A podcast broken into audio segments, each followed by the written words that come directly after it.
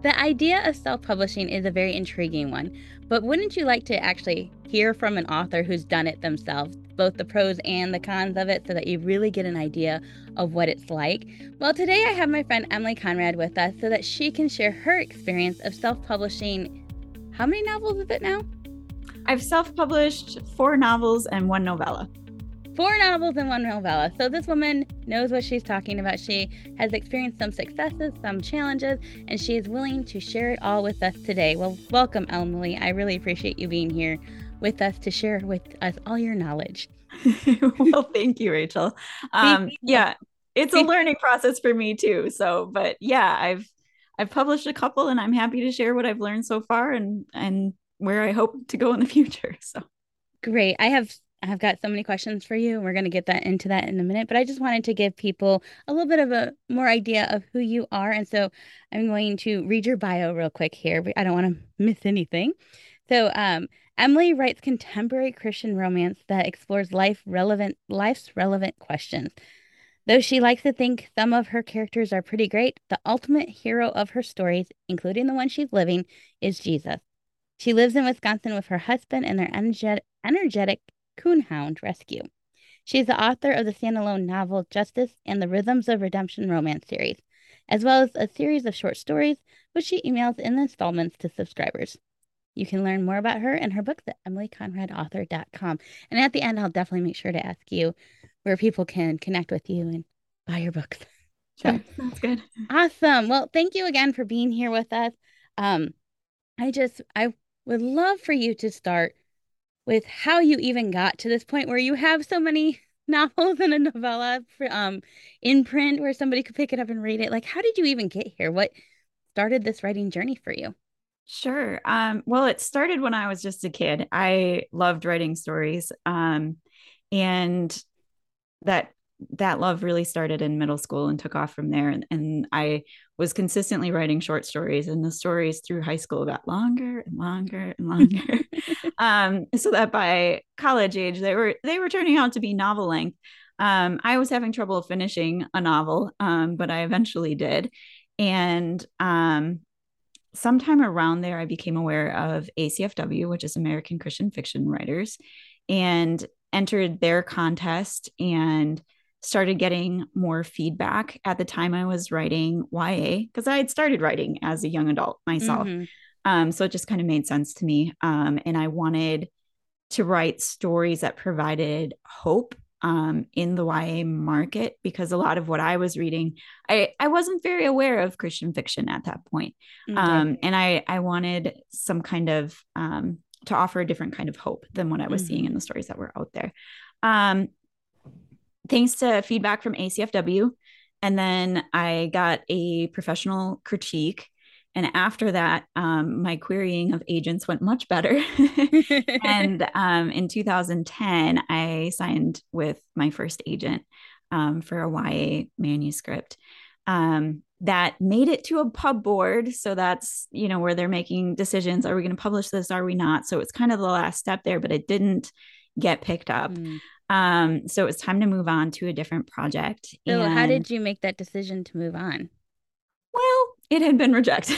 you know, like we yeah. we were kind of through our options for that. Okay. Um, so the my agent had a few publishers that she was trying to sell it to, and um, she was a a good agent, well established, and generally speaking, they'll sell to the larger, um, like the big five publishers. Mm-hmm.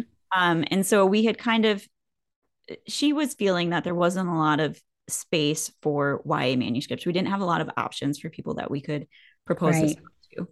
Um, so we had been through those and what she felt were the good options for the book.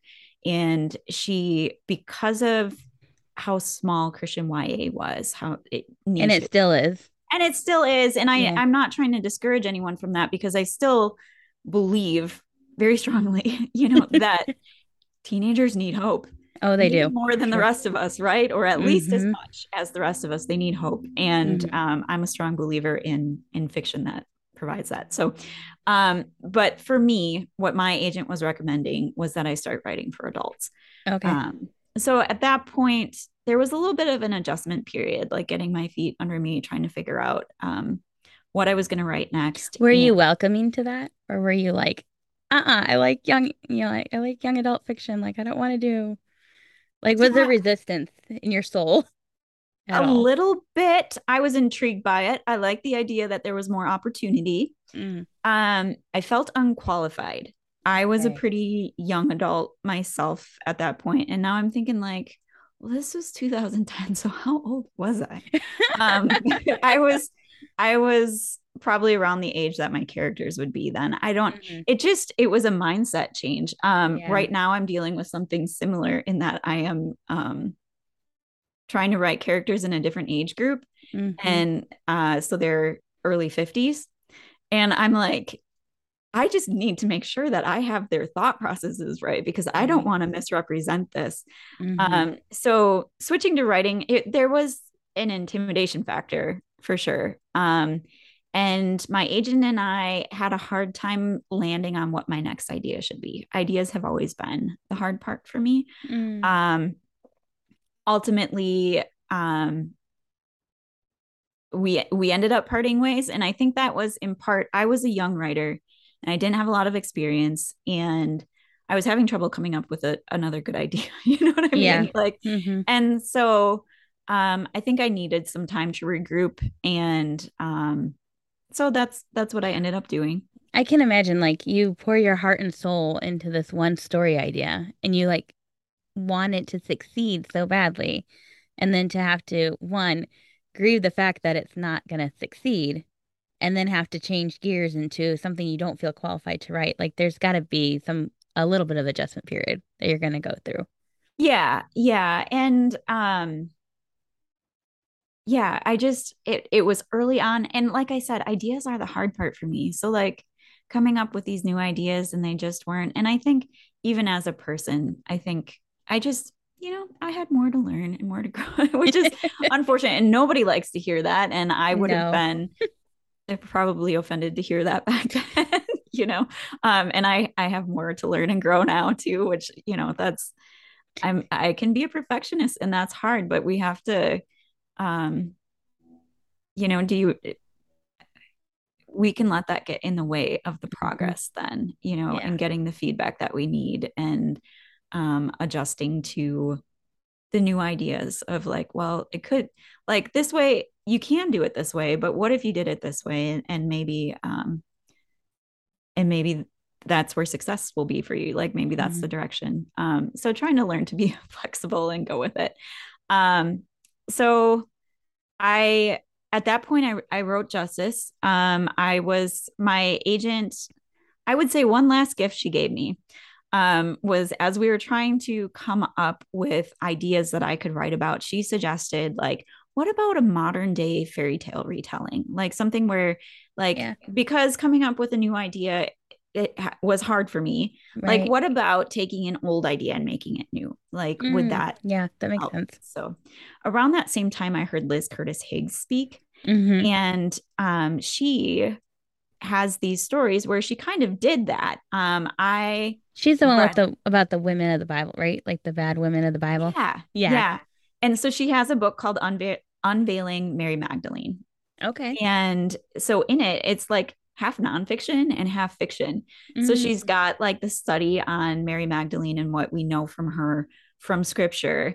And then she had this modern day story of a woman um, and a pastor and the way they were interacting. And it was it was taking some of that inspiration from the biblical account and setting it in the modern day. And Oh, I really, cool. really loved that idea. And so that is what I ended up doing with Justice, um, which ended up being my debut novel. Um, so after I had that written, I did find another agent. Um, we sold the book to a small press, um, and and that came out in 2018. Um, so I we I signed the contract in 2016. So it took the two years to get It out. It took a long Yeah. time, um, and a lot of that time I Was was I was gonna say, did you did you but you probably had the novel already completed, right? Because typically they ask you. So Yeah. what did you do for those two years? that's that's what happened next. I started writing about rock stars. Um, I was feeling a little bit disillusioned. So um, like I said, 2010, I believe, is when I signed with my first agent. Um, so we're already years in the future. Yeah, you're like eight years down the road. Yeah. yeah. Um, and so that I signed that contract in 2016. Mm-hmm. Um, there were some unknowns at that point. I didn't realize it, the book wouldn't come out until 2018. Mm-hmm. Um, I found out my launch date was March of 2018, but I didn't find that out until maybe October of 2017. Whoa. So that okay. whole time, and I mean, that's some yeah. communication issues in there you know like that's that's a little bit of the experience that i had um with the small press. But during that time i was writing other stories and i was feeling a little disillusioned and a little discouraged um and let's see. I'm trying to think of how this all happened because i did write a couple other contemporary manuscripts between justice and um, the rockstar books which are the ones that i've self-published um, when you but, got that con when you got that contract did you feel like the ideas were starting to come like did it like open up the floodgates that like almost like validation like oh somebody or did it just point, like it just was that you needed to write well, I'm trying to think of the timeline here. Um, before I even sold Justice, I think I had at least one, maybe two other manuscripts written. Okay. Um, and I have since decided that those manuscripts were pretty much just for me. Yeah. Um, and I have a couple of those too. yeah, just working through some questions I had. Like my my bio says I like to work through life's relevant questions, but I think um, writing for entertainment and writing to work through some of your questions. And sometimes that overlaps. And sometimes mm-hmm. you end up with a book that you're like, you know what? This one was for me. yeah. Um, or with one of them, it was like, it, it's a good story, but I can see some things that would be problematic if I tried to publish it or that, mm-hmm. you know, it just aren't falling into place. And I'm not sure that I can go through and fix those. Right. Um, so I've got a couple of those in there because I finished writing Justice in 2014. Okay. Um, and then sold it in 2016. And I was writing about a book a year. So. I had mm-hmm. those, I had two other books in the middle there. And um after we sold Justice, I was talking with my agent about trying to go on to selling the next book or how we were going to go about that. Um, but while I was waiting to see how things played out with the small press, um, feeling a little disillusioned, I started working on some books that um, brought me joy and made mm-hmm. me happy. And I got this goofy smile and I felt self conscious because I wanted to write serious fiction, you know? I know. I had that feeling in college because I, I studied creative writing and I just remember being in class with these like really, like you're saying, like serious writers, really literary type mm-hmm. um creative writers. And I'm over here with my like more, you know, pop culture yeah. and I'm like, oh, I feel like I'm like a fraud. yeah. Not a fraud at all. Different no. audience. No. Um, yeah. And so yeah, I felt some of that too. I studied creative writing in, in college in that that was my minor. So it mm-hmm. wasn't like I was totally immersed in a master's program or anything like that. But I yeah. did do some short story classes and poetry classes and things like that. So I right. I get it. And maybe that's where part of that comes from, you know. Probably like what type of work the people around you are praising, you know. Mm-hmm. Um yeah. So and what I, kind of works are being studied yeah too in the classes, right? Like you're not pulling Harry Potter off the shelves and, and yeah. reading it for even though there's a lot to learn from you know, yeah. you can learn about storytelling in Harry Potter. Yeah. Obviously, if you, I mean if she didn't know how to tell a story, it wouldn't have done as well as it did.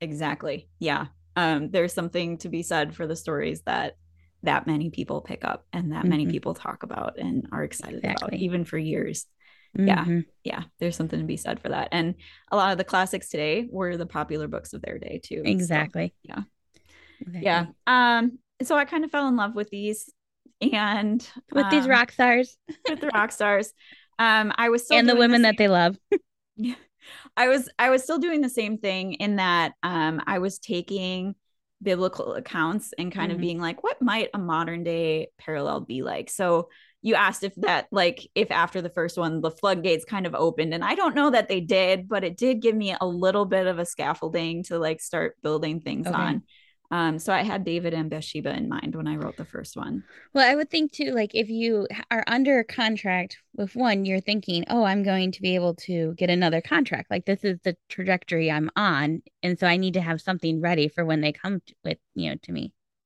Yeah, I decided that I didn't want to continue working with the small press. Mm-hmm. So for me, it wasn't so much that as it was like, what's next for my career. Yeah. Um, okay. But yeah, I have I have a lot of friends who are um, who have multiple book contracts or who Mhm. are trying to get more contracts with a traditional publisher and they do very much have to be ready to like when the one book comes out it's time to be proposing the next book and Mhm. having something new to offer and um, trying to make sure it's written well enough in advance that you don't have to like scramble to meet a deadline Right. um, Right. so that is definitely part of the traditional publishing mindset that you have to keep in mind. Yeah. So you had your you you at this point when the book's coming out, you had it in your head that you probably weren't going to work with a small press. And but you had these stories that were starting to play in your mind. What were Mhm. your next steps? Like how did where did you move from there? Well, I I kind of struck out on my own again. um, so what I tried to do was just the same, um, because by this point it was 2018 or so, maybe two, yeah, probably 2018 or 2019. Um, and I was I was ready to pursue the the Rockstar books, the Rhythms of Redemption romances. Um, and I kind of went back to the drawing board. I had been pursuing traditional publishing this whole time, and that was still my preference. Mhm. Um, so I went back to the drawing board with um, pitching to agents. Okay. So you had an agent, so you decided not work with that one. Yeah. Okay. Um, and I mean, I know it's a t- it's a t- you don't want to say anything bad, but like they're at the end of the day, it's a working relationship, and sometimes they gel and sometimes they don't, right? Yep. Yep. And you have to just make that professional decision. This isn't the right person for me to work with to further my career. And so you just have to make that decision. And it's nothing really personal per se. It's just a business decision that you're making. Very well said. Thank you for that. You're Yeah. welcome. um and there are there are people i have i i talked to people who worked w- with my agent um who enjoyed working with and it worked well for them Mhm. and same for i have friends who are still publishing books with that publisher and they're enjoying um the experience and what they have to offer um and so yeah it's just it's a personal decision about you know the vision that you have or or um your specific goals to your career. Yeah. Mhm. So so I um went to ACFW pitching my work again.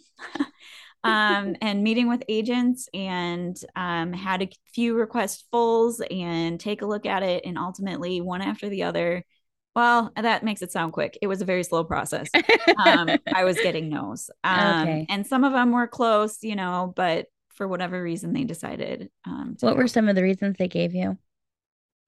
Um, I think one of them said that it was similar to something one of their other clients Mhm. Had. Um, so then it would be like a Yeah, conflict of interest, yeah. right? Which one do they pitch to a publisher? hmm Um, yeah, and and a lot of them didn't give like a very specific reason. Um, a lot of them were positive. You know, this is good writing, or I can, Mhm. s- you know, this is very polished.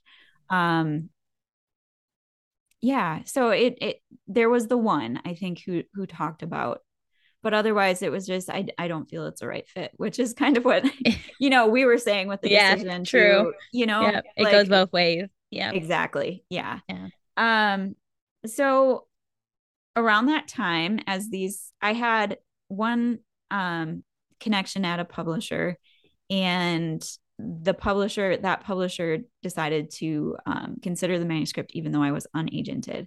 And I really appreciated that shot Yeah. at it, you know?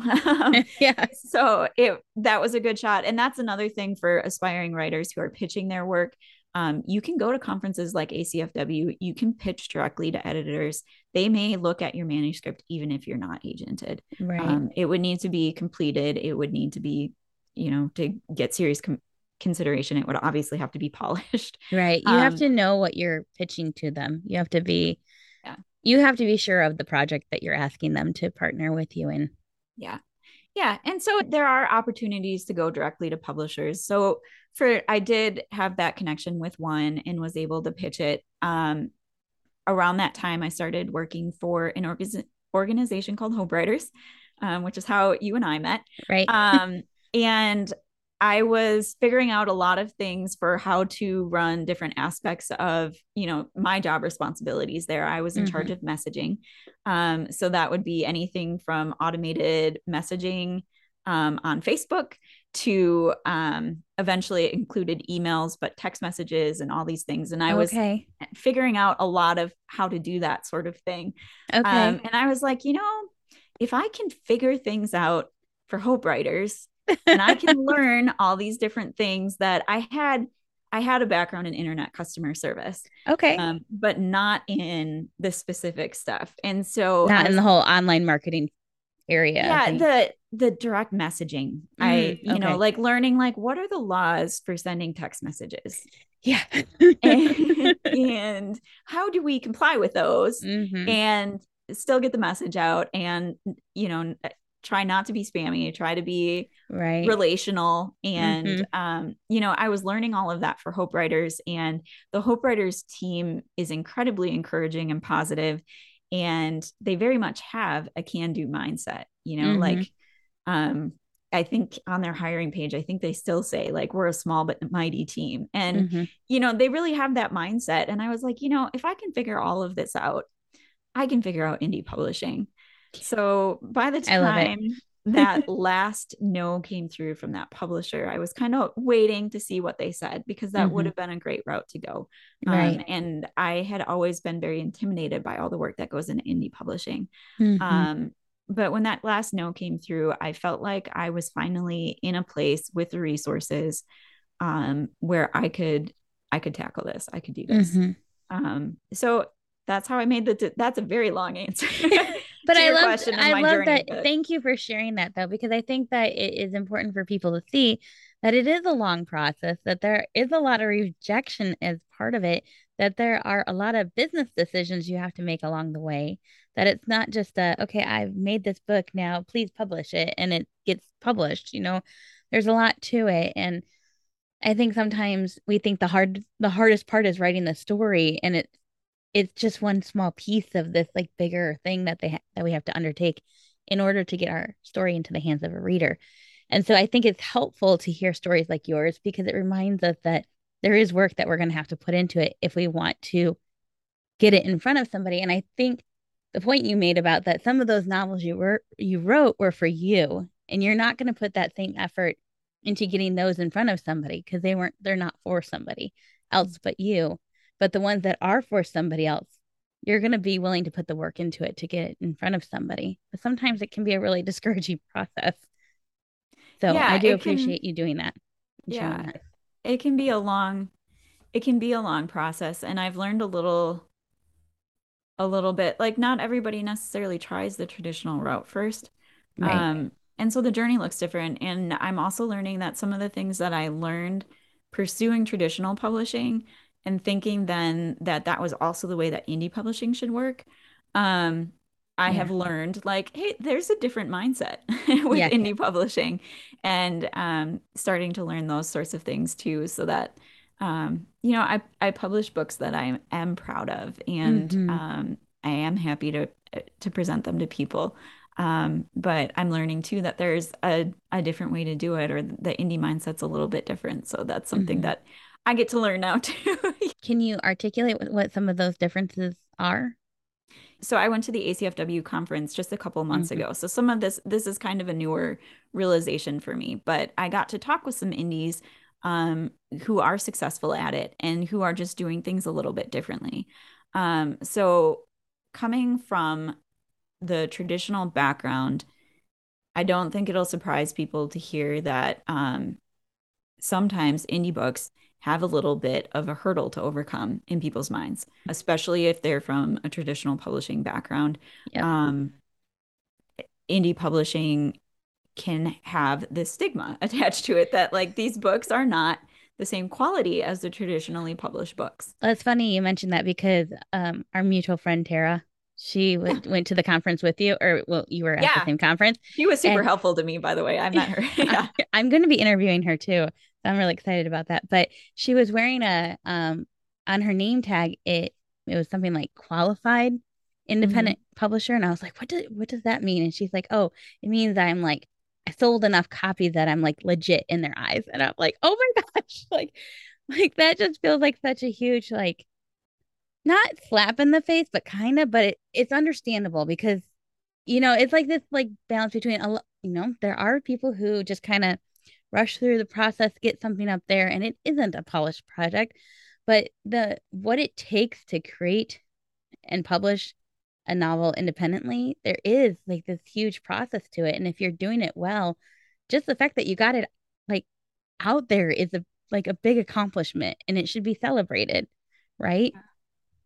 Yeah, and I it's the to get the QIP rating. Um, I I was so happy to talk with her because she had the QIP rating. Mm-hmm. Um, because I have a background in traditional publishing, because I had a book come out with a small press. Um, so for like some of the bigger contests and things like that, um, in order to enter those, you either need to have a traditionally published book under your belt or you need to be QIP. Right. Um, and that's ACFW, but that's other places too. Um, to mm-hmm. enter the mm-hmm. Award, you need to have a certain sales right. track record or a traditionally published book. Um, so I have a lot to learn about how to sell copies of books. um, so I will say that. And one of um, Tara's biggest takeaways for me was, you know, Kindle Unlimited. And so yeah. that is something that I am going to be trying. Um, but I would not be QIP, but I do have, because I have the traditional publishing background, because I have that book, um, I'm able to enter those contests. Um, but indies seem to write faster. Um, they write shorter. Oh, they, oh, that's interesting. Um, that. Well, it's easier to write faster if you're writing shorter. True, true. They're what, they're definitely much more prolific. Yeah, yeah, definitely. and um, I picked up a copy of Tara's um, Carol finalist. Okay. And I I have it and it's like it is shorter than my books considerably. Like if I ran and grabbed it and like held them yeah. both up, you could see the difference. Um and now I don't know And it's not like your book her... is like super long either. Right. It's um It's like a normal typical not normal, typical length. yeah, they're novel. all in the 90,000s. Mm-hmm. Um which I have I have an editor friend um, who works for a traditional publisher. And it does sound as though they kind of, in contemporary romance, they actually expect them a little shorter, um, which I was surprised okay. about. But I don't think every publisher thinks the same on that. I could see that. I could see that they would be each a little bit. I've heard somewhere between 80 to 100 yeah. on novels. And it really, but romance typically skews a little shorter. So yeah. that makes sense my editor friend also says it's it's really easy to cut like 10,000 words. Like when we get a manuscript, it's really easy to do that. I was like, yeah. okay, well. but, she said that it's, it's just sweet. It's sweet. And the and the writer and us is like, what? we're like, uh yeah. no. No, no um, every word is important. Yeah. But I I am grateful. I do I do still hire an editor. Um oh, yeah. but I've learned that there are some things that I paid more for because I was thinking I want this book to look traditionally published. Mm, like I want yeah. it like if you hold up one and you hold up the other, I want mine to hold its ground. Mm-hmm. Um and that was really important to me, but um that meant that I ended up paying more for say my cover than yes. maybe some of the successful indies are because they're cutting some costs there. Um, and it's not that their covers are bad; they have good covers too. Um, but so there is like there that, but, but just it's a business decision once again, right? Like it's this, mm-hmm. like we have to acknowledge that that that's a business decision as to like where are we going to put our investment into the product mm-hmm. and what is its impact on the you know the profit that we're gaining from it and mm-hmm. you know for somebody cover might not be as important as maybe something else and yeah so and they have just, to make a decision for that book yeah it's weighing the cost mm-hmm. um more so than the not that sounds bad. Um, I I designed my next cover myself, um, yeah. which is something that I see advised never do that. I but I, I did designed, it. I designed my cover for the guided journal I published last. I think it's been like a year and a half now. So yeah, about a year and a half now. So I mean, I designed that cover. And I've actually had people say like, "Oh, it doesn't look like you know, you know, self-published cover." And I, Perfect. you know, like, there's part of me that's like, "Yay!"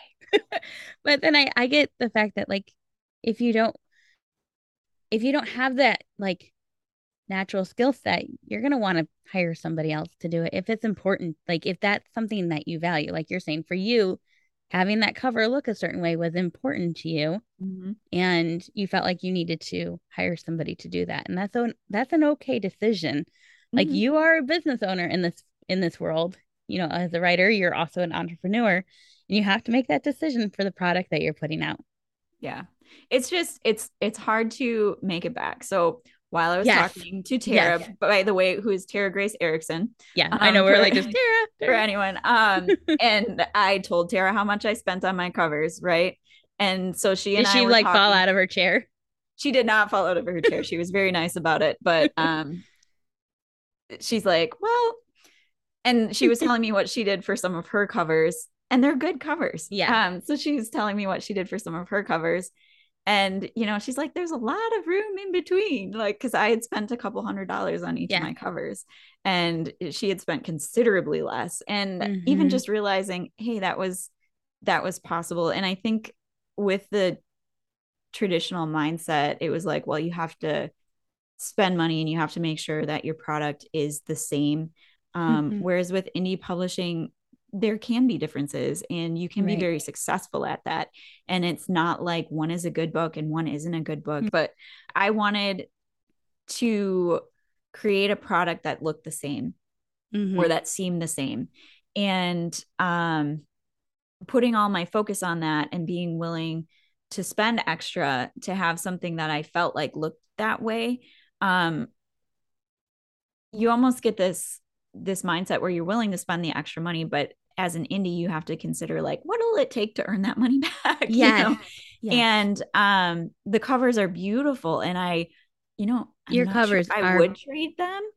Um, Your covers are now I know what's possible, you know, right Like, um, and that gives me some ideas as I'm looking into designing future covers, you know. Mhm. So if that's what it's going to take um, to set the tone for this is what I want an Emily Conrad book to look like, Mhm. um, then then that's what I did. But just making decisions where it's like, well, is it possible to do like a labor swap to get something? Mm, you yeah. know um is it is it what sorts of free resources are out there um you know it, just learning to do things a little bit less expensive instead of trying to be like well publishers spend all this money i'm going to do, you know so that it's the same um so it's a little bit different and a different mindset Yeah, so what it sounds like is that as an indie publisher, you really need to consider the cost of doing business, like the cost of making the product and really thinking about that bottom line. Like, what return are you going to get on the investment that you're making into this book? And as a traditionally published author, you're really not considering those things because you're not the one with the burden of production costs and marketing costs, really, right because the Um, publisher yeah. takes that on.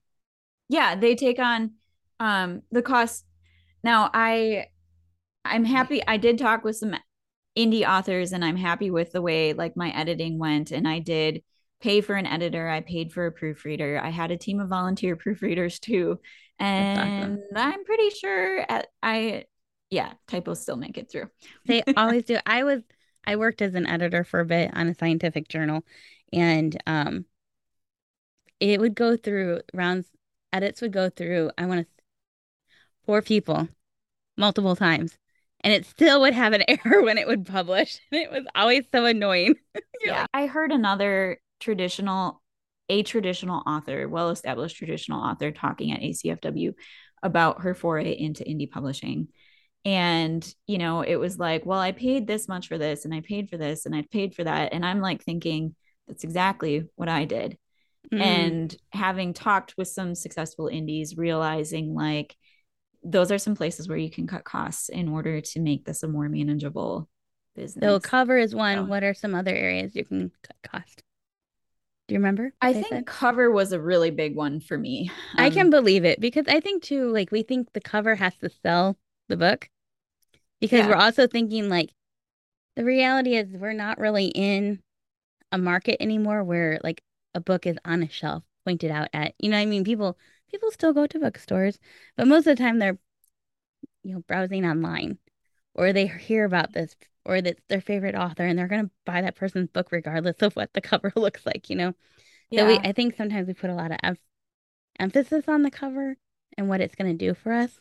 Yeah. Well, and I do think some people have bought the book. I know some people have bought the books because they like the covers. Oh, um, well, that's good feedback. I, I I know that they did that. I admit I totally judge books on their cover. Yeah, completely, one hundred percent. They are important, but it's just uh like thinking like I can have a good cover that didn't cost three hundred dollars. You know, mm, like you can yeah. have a good cover without feeling like you have to spend so much to compensate for the fact that you're an indie. Do you know what? It, does exactly. that make sense? Like, yes, I love what you just said there. That's really, you do not have to spend more to compensate for the fact that you are indie publisher. Yeah. Yeah. yeah. That's really important that that people hear that. It's very important because the and it's a hard earned lesson. It is. well, thank you for sharing it with us, so we don't have to make the same mistakes. I think also there are a lot of free resources out there. I can think of a course that I paid, I don't know, maybe six hundred dollars for something, and okay, um, there was a little bit of fear of missing out. There was a little bit of this like, while I'm an indie and I need to make sure I do this well, or mm. but that's a lot of money to invest and making that back is hard. Yeah. And there are things like your podcast and many other great podcasts mm-hmm. that can teach you a lot of the same things um, right. without, you know, you purchasing a course that costs hundreds of dollars. And are you going to be able to make that back? I think that there are resources out there for free where mm-hmm. I could have learned the same things. And it was on yes. marketing. And there are a lot of free marketing resources Oh my there. goodness. So um, many. So, so many great ones too. Either way, if you're going to buy a course, you're still going to spend a bunch of time learning mm-hmm. all of mm-hmm. that. Um, I would suggest spending the time um, listening to those podcasts and things um, and doing some research rather than, um, I mean, either way, you're spending time. True. One way you're spending a lot of money. Yeah. you know, like yeah. so um I wish I had taken valid point more advantage and been a little less afraid of missing out on like mm-hmm. some secret, you know, that I was gonna yeah. learn. I think something you said is really important. Like this is a business and this is a product that I'm selling. Mm-hmm. And this is what my customers want from me, not um this book represents me and that's a very dangerous mindset yeah. because if you start putting your identity and your worth in the product instead of thinking of it as a product that you're selling to customers and this is what customers expect if you start putting your identity there and being like well this is what people think of me and i don't want them to think whatever about True. Me. so making making decisions making decisions based off of what will further I want to say the bottom line, right? Like what's going to further your business? How mm-hmm. is it going to continue to be profitable? How are you going to continue to serve your customer? Making decisions based off of that rather than what will people think of me if I make X, Y, and Z decision. Mm-hmm. Yep. Like even going back to your cover, your reader might want a really well designed cover, a cover that looks more traditionally published, right? They might care about that. And if you yeah. know that about your reader and you're going to deliver it to her, right? But if she really doesn't care, then why are you wasting the money?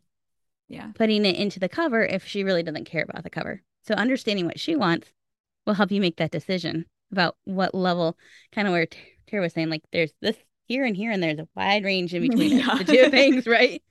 And not tying, not trying to prove something to yourself or to people who did go the traditional publishing route or to, you know, like just trying to serve your reader. Yeah. You know, does this serve my reader? Do I need to do this to serve my reader? And I do think I love my covers. And yeah, mm-hmm. as I'm talking about this, I I'll keep the covers. You know, you know what I mean? Um yeah. I I can't bring myself to regret that decision. I love no, those covers. I do think that they regret them. Yeah. Yeah, they sold books. Yeah. Were they more expensive than they needed to be? That could be. Um, and, and that's where you get creative, right? Like, and every business owner has to get creative. Like, my husband is in construction project management, and he puts a bid out to multiple contractor, right?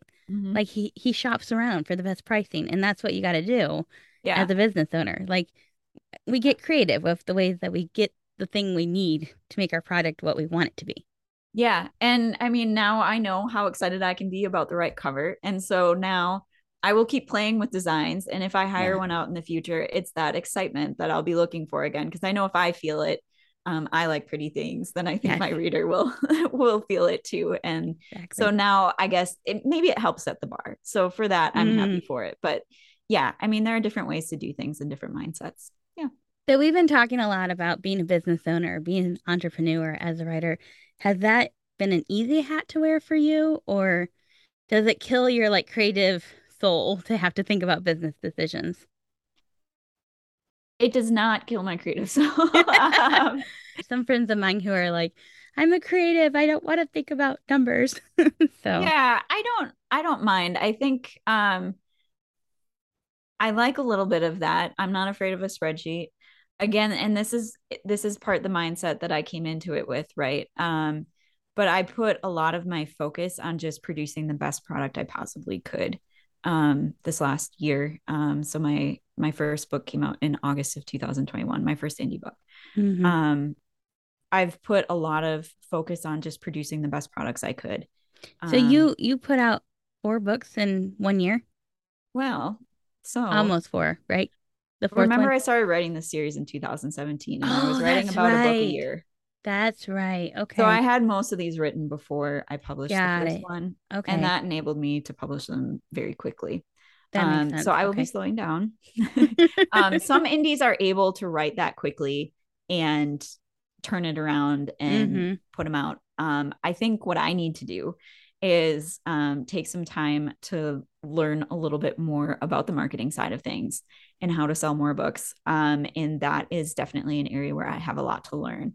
Mm. Um, so that's just I'm and yeah, it's just the focus I came into it with and realizing like it was helpful to hear another traditional author talking about indie publishing at the conference though because i was like hey i'm not the only one who has gone into it with this mindset um, right. but there's a whole different approach that we can take um, that will result in happy readers and right. success in indie publishing and i have a lot to learn on that so i'm excited about that i am planning to slow down a little bit um, now that the last one um, October 17th is the last release date for the Rhythms of Redemption series. So once that's out, I do have, I'm kind of bridging them together, which is sort of an another indie thing. So I'll have mm-hmm. carryover characters um, because readers invest in them and they like they to do. see how they're doing. And people keep asking me about Tim.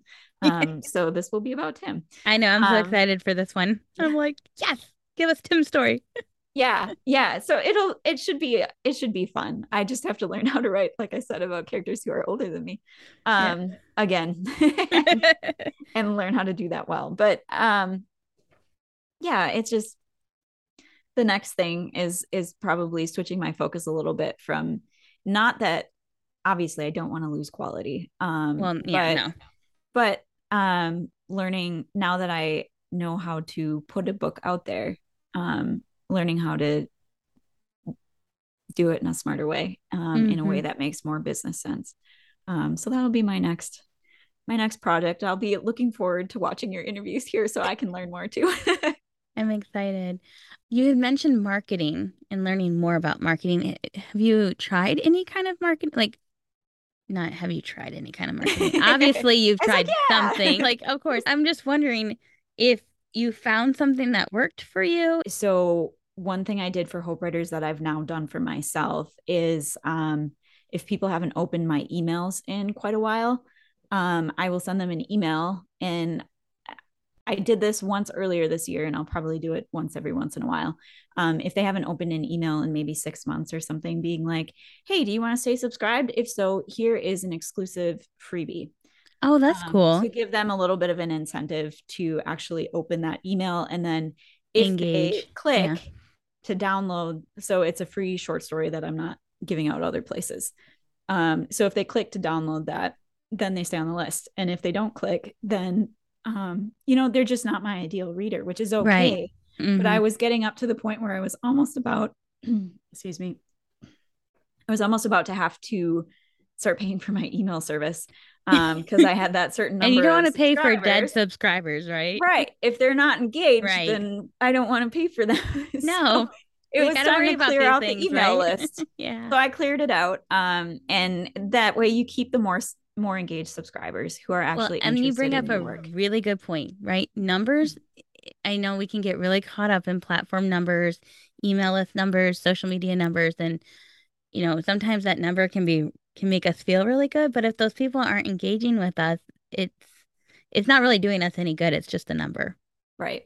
Right. So, um, as far as getting new email subscribers, I have used BookSweeps. I have used other group promotions um, where you know you share the promotion with Mhm. your email list, and then other people do the same, and you can end up with new subscribers that way. Um, I do have a freebie for my subscribers. It's a prequel novella to The Rhythms of Redemption.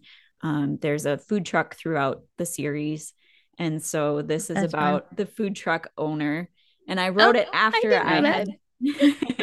Now I wrote it get it. after I had written several of the books, um, but I had pretty much only described that food truck owner just a very little bit, and I said he hated drama. So Yeah. it was like, let's come up with this whole storyline where poor Asher, who hates drama, um, falls for one of the Warren twins, but not the one who has declared her feelings for him. So Oh no. suddenly in the middle of this drama storm um and so that was Awesome. that was a lot of fun and it was a fun way then i gave the heroine from book one some cameos in the story um and it was it was just kind of fun to build a little bit more on that story world and that's my that's my freebie now That's fun. That's really fun. Well, before we wrap up our time together, which I can't believe it's gone by so fast, as good conversations always do. Um, but I wanted to ask you a couple more things. First of all, is there a tool or a resource that you think every fiction writer should have at their disposal? I think it's feedback from people who are farther in the journey Ooh, and when okay. i was first when i first came up with that idea because i knew you were going to ask that question I was thinking of like feedback on our manuscripts because that Mhm. was important to me. Um, early on, like I got feedback from critique partners, and that was very helpful. But after a point, um, I submitted to a contest, and then feedback from authors who were a little further down the line, like they came up with stuff that I was like, they are so right, and nobody else Mm, like saw this. yeah. Um, so and then eventually I hired an editor to look at my opening chapters and that helped immensely. I think you get to a point and I still have critique partners and I still appreciate them and now I also pay for edits. Yeah. So I think there comes a time when that professional is necessary, but I've also learned a lot from contest judges and Mm, so I think like you can get to a certain point where um the critiques from your peers are still helpful, but there are things that people who are further down the line can see um, that you might not be hearing from anyone else. And that can be really valuable. And now that I'm looking at how to become better at indie publishing, mhm. um, learning feedback from people who are making a business of it, who do have that QIP badge, you know? Right. Um, Yep. Those people have a lot that they can tell me that I'm not just going to stumble across on my own. Um, Right. So learning that there's always more to learn from the people who are further ahead of me. So just really looking for those connections and taking advantage of, you know, when you can ask questions and and doing that. That's really great.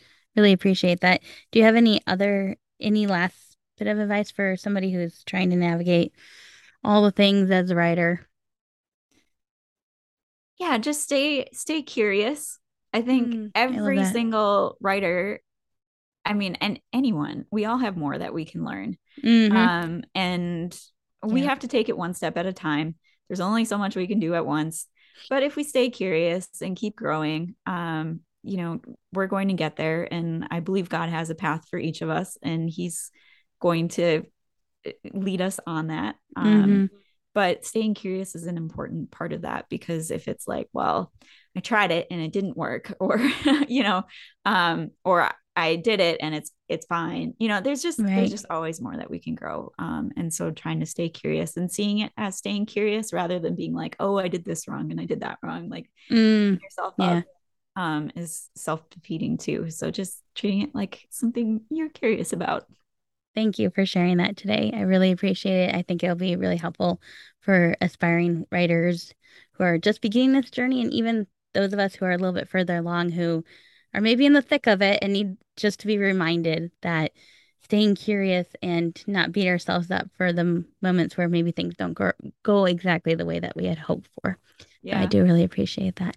Yeah. Well, Emily, can you tell us a little bit about where we can find you, your work, what's coming up for you soon? Sure. Um, well, I'm trying very hard to keep my website updated. So emilyconradauthor.com. Um, you can find out all about my Rockstar series, The Rhythms of Redemption there. Um, and my links to like social media and stuff, email sign up, stuff about that there. freebie. It's all should all be there. So um, that's probably the best one stop shop. And you have a book releasing. It might by the time this episode comes out, it might have it definitely will have already released. But can you tell us a little bit about it? Like tell us where we can find it, where we can support you. I was ready for this one. It's right here. Yay! it's a gorgeous yeah. cover. They're they're all it's very beautiful. With the sunflowers. Yes. And, um, I'm seeing my camera. It doesn't look like it's doing the colors justice. It oh no, black and white color cover. Um, there are some pretty colors on there. There are gorgeous. It is. I can attest. I've seen it, and it's yeah. beautiful. Um, but it's called To Believe in You. It is the fourth and final book in the Rhythms of Redemption. Um, it is dealing with a character who burns some bridges early in the se- in the series. He is an addict, um, but he's a year into recovery when the story starts, and he has a lot um, a lot of trust to win back, especially because I paired him with um, an heiress, a rule following heiress, right? Oh my um, goodness. Um, she's kind of an undercover heiress. She doesn't talk about it. She works for Ostruck. Um, she she was mentioned in a couple of the other books. Her she's the social media manager for them, right? social media manager. Yeah. And she doesn't really talk about the fact that she inherited some money um, from Ooh, okay. grandparents. But she was also burned in a past relationship. And so she has a very low trust threshold and she's very suspicious of Matt and I I can see where she's coming from. And um, so she just she has some trouble with that, and he's a bit of a daredevil, and um, you know, we just let them work that out a little bit. We've got the more reserved, careful character who has kind of made her way in life by being careful, mm. and then we've mm. got Matt, um, who has made his share of mistakes, as as we all do, but um, he's still trying to recover from that. So watching those two work that out was a lot of fun. So it's the last one in the series. Mm-hmm. Are you sad, sad? sad? Well, like that that's no. coming to a close, or do you feel like it's not quite coming to like you're done with these four, but you have this other story, so it's not like right. I mean, so Tim gets to bridge the two series. And at one point in the series, there is a character who moves out of the area away from the others. And he also has a background role um, okay. in the new series. So he's kind of on, like, he'll be in the background of some of those stories too.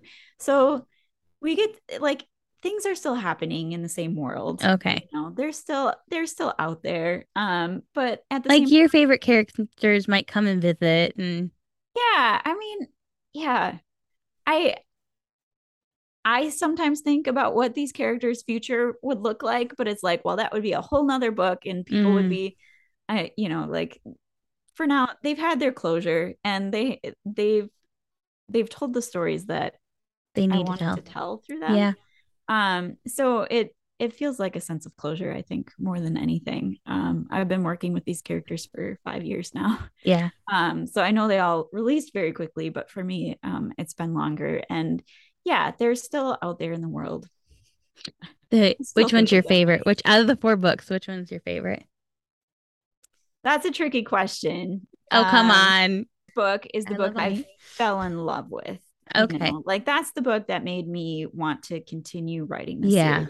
Mm-hmm. Um, I think even as the series was going, I was learning a lot more about writing. And mm. um, it's funny because even now I can think of things like, oh, I could do this differently, like in the future, even now that so I'm going to always be learning. But yes. um, I was able to apply a lot of the things that I learned by the time I got to book four, um, okay. which I just finished writing like early this year. So to me, I was able to apply a lot of things I had learned. And I think that makes book four pretty strong. I've heard you can read it as a standalone. But I also think that if you go into it with some of the background of all the things that these characters have been through together, it kind of en- lends a little bit more context. But um, so I I like all the lessons that have been applied, like that I've yeah. learned by book four. So that's great. Well, thank you once again, Emily, for coming on the podcast today and sharing with us your journey and your words of wisdom. Really appreciate it. Having me. We'll meet back here next week to talk more about the business of Christian fiction. Bye.